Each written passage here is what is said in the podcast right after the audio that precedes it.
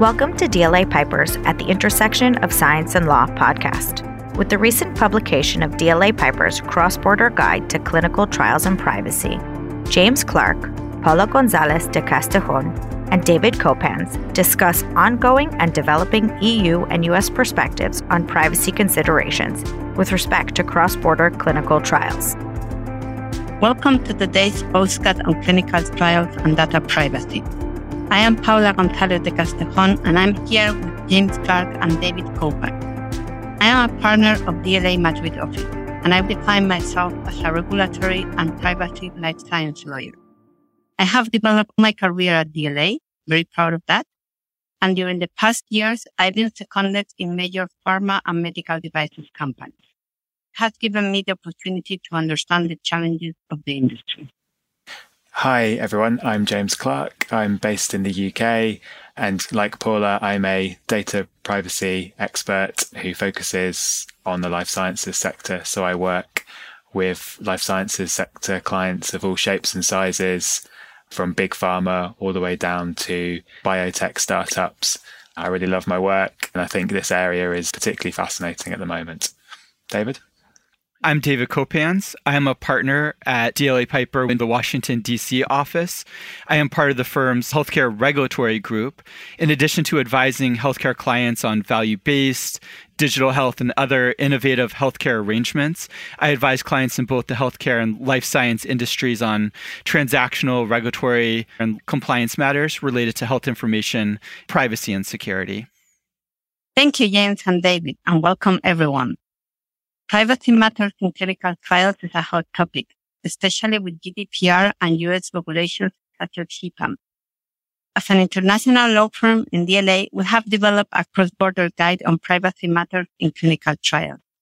Tim, please, can you tell us a little bit about it? Yeah, of course, Paula. So our guide was really generated out of client demand. And that's because in theory, we have a harmonized data privacy law in Europe, the GDPR. In practice, the way in which it applies to clinical trials varies greatly from member state to member state.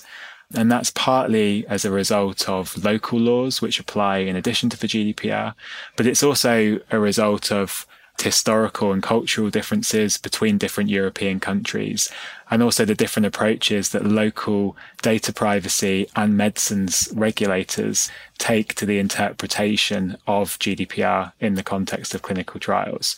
So what that means is that if you're conducting, say, a multi-site clinical trial in Europe that may be taking place in five or six different European countries, what you'll find is that in practice, the privacy requirements associated with that trial and the rules and regulations you have to comply with vary from country to country, even though in theory we have a harmonized law. And that's something that clients often struggle with. So we decided to produce a guide for clients, a cross border guide with input from our colleagues and from local counsel in all key European jurisdictions and actually a couple of non European jurisdictions as well where we look at some of the key privacy issues in a clinical trial. It allows clients to compare the position on a topic in country A versus countries B and C. And we think that's something that's very useful for our clients. Paula? Yes, definitely. This is really useful. And that's why we thought it was a good idea to provide clients with this general overview. Because as you said, Jim, sometimes they struggle with different interpretations. So David, if you could please tell us a little bit about how this working in the US. Yes, definitely. Just like the need for the guide in the EU to show how the interpretation of the laws and the like can vary from jurisdiction to jurisdiction, the United States still lacks a national comprehensive data protection law similar to the GDPR.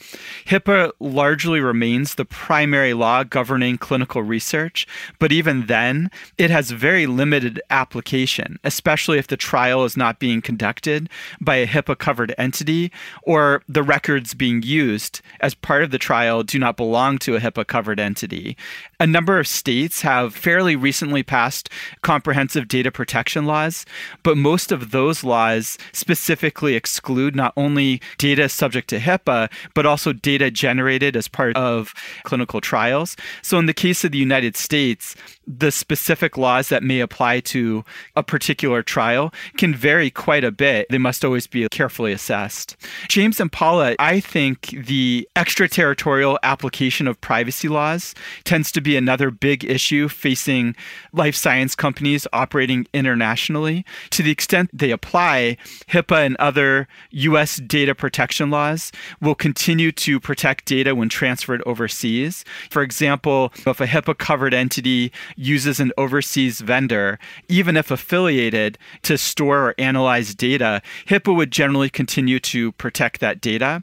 But this is a very fact specific analysis. Could you talk about what you're seeing regarding the applicability of EU privacy regulations extraterritorially? Yeah, absolutely, David. This is another very common question we get from clients. Say, for example, you're a US pharma company and you want to conduct some clinical trials in Europe. Even if you don't have any establishment in Europe, you don't have any offices there, and you don't have any affiliates or subsidiaries in Europe. You're just conducting the trial almost certainly with the help of a local CRO. It's important that you understand that GDPR data privacy laws in Europe are still going to apply to you as the sponsor of that trial. And that's because the GDPR has an extraterritorial effect really in two circumstances. So one in cases where you are offering products or services to individuals in the EU, but the other is where you are what they call monitoring the behavior of individuals in the EU. And there's very clear guidance from the European data protection regulators in the context of a clinical trial. One of the things that the sponsor is doing is monitoring the behavior of the participants in that trial. And for that reason, the GDPR will apply to you even if you are a non EU sponsor of the trial. But this whole question of extraterritoriality, that's one of the topics that we cover in the guide. So clients can go and look and see what the position is and the local guidance in each member state. Another topic that we cover, one actually where there's much more variance between jurisdictions, is the question of what is the correct lawful basis for processing patient data in the context of a clinical trial. Paula, if you maybe want to talk a bit more about that particular topic. Yes, certainly, James. Thank you. Because as you said, this is something that varies a lot from country to country. And it's a very interesting matter. Actually, there is a little bit of confusion on whether consent should be the lawful basis for the data processing activities in clinical trials, especially taking into account that from a regulatory perspective, we have so-called informed consent, which is the consent the patient has to grant after having been properly informed about the pros and cons of participating in a clinical trial. So there was a tendency to think that consent could also be the lawful basis for such data processing activities. But actually, at least in Spain, it is considered that consent should not be the lawful basis for such data processing activities. It should be something like complying with legal obligations or performance of the agreement with the patient. It sometimes would be a legitimate interest, but this is something to discuss. Again, clients can go into the guide and see how it's regulated.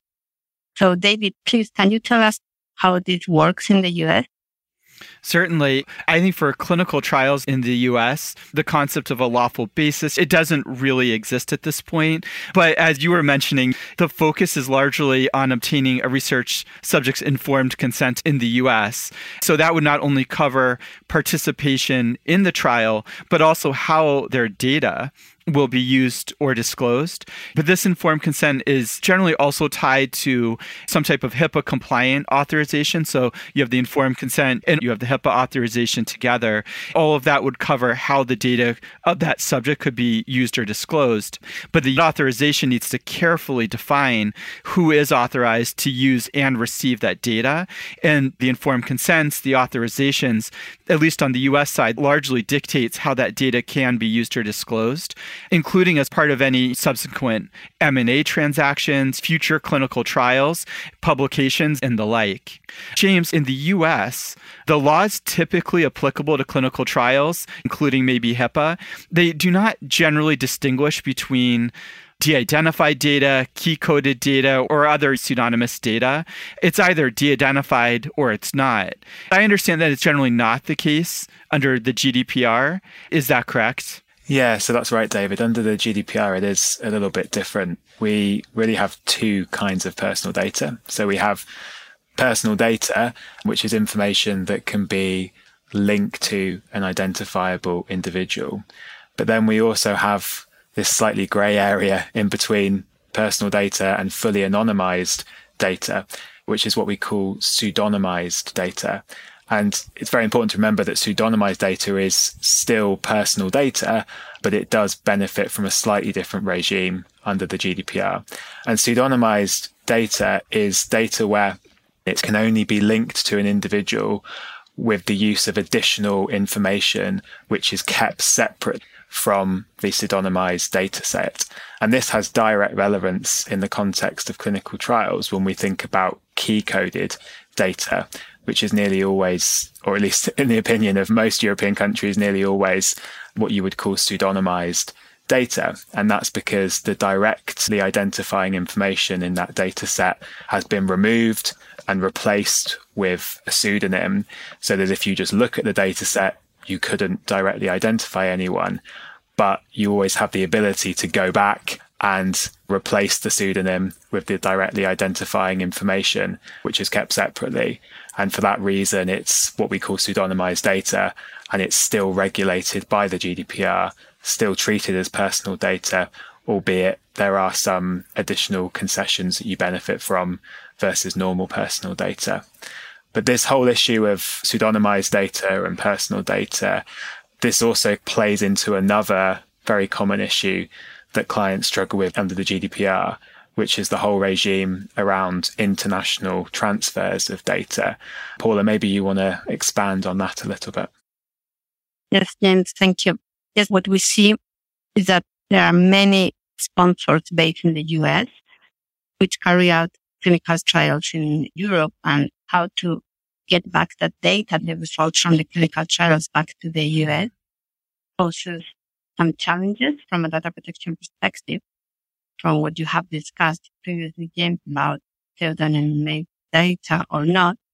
And here in Spain, it has been considered that provided that the sponsor only receives what it has been called coded data, it is not necessary to implement specific safeguards measure, as it would be the case with international data transfer of regular data or personal data that allows to identify someone.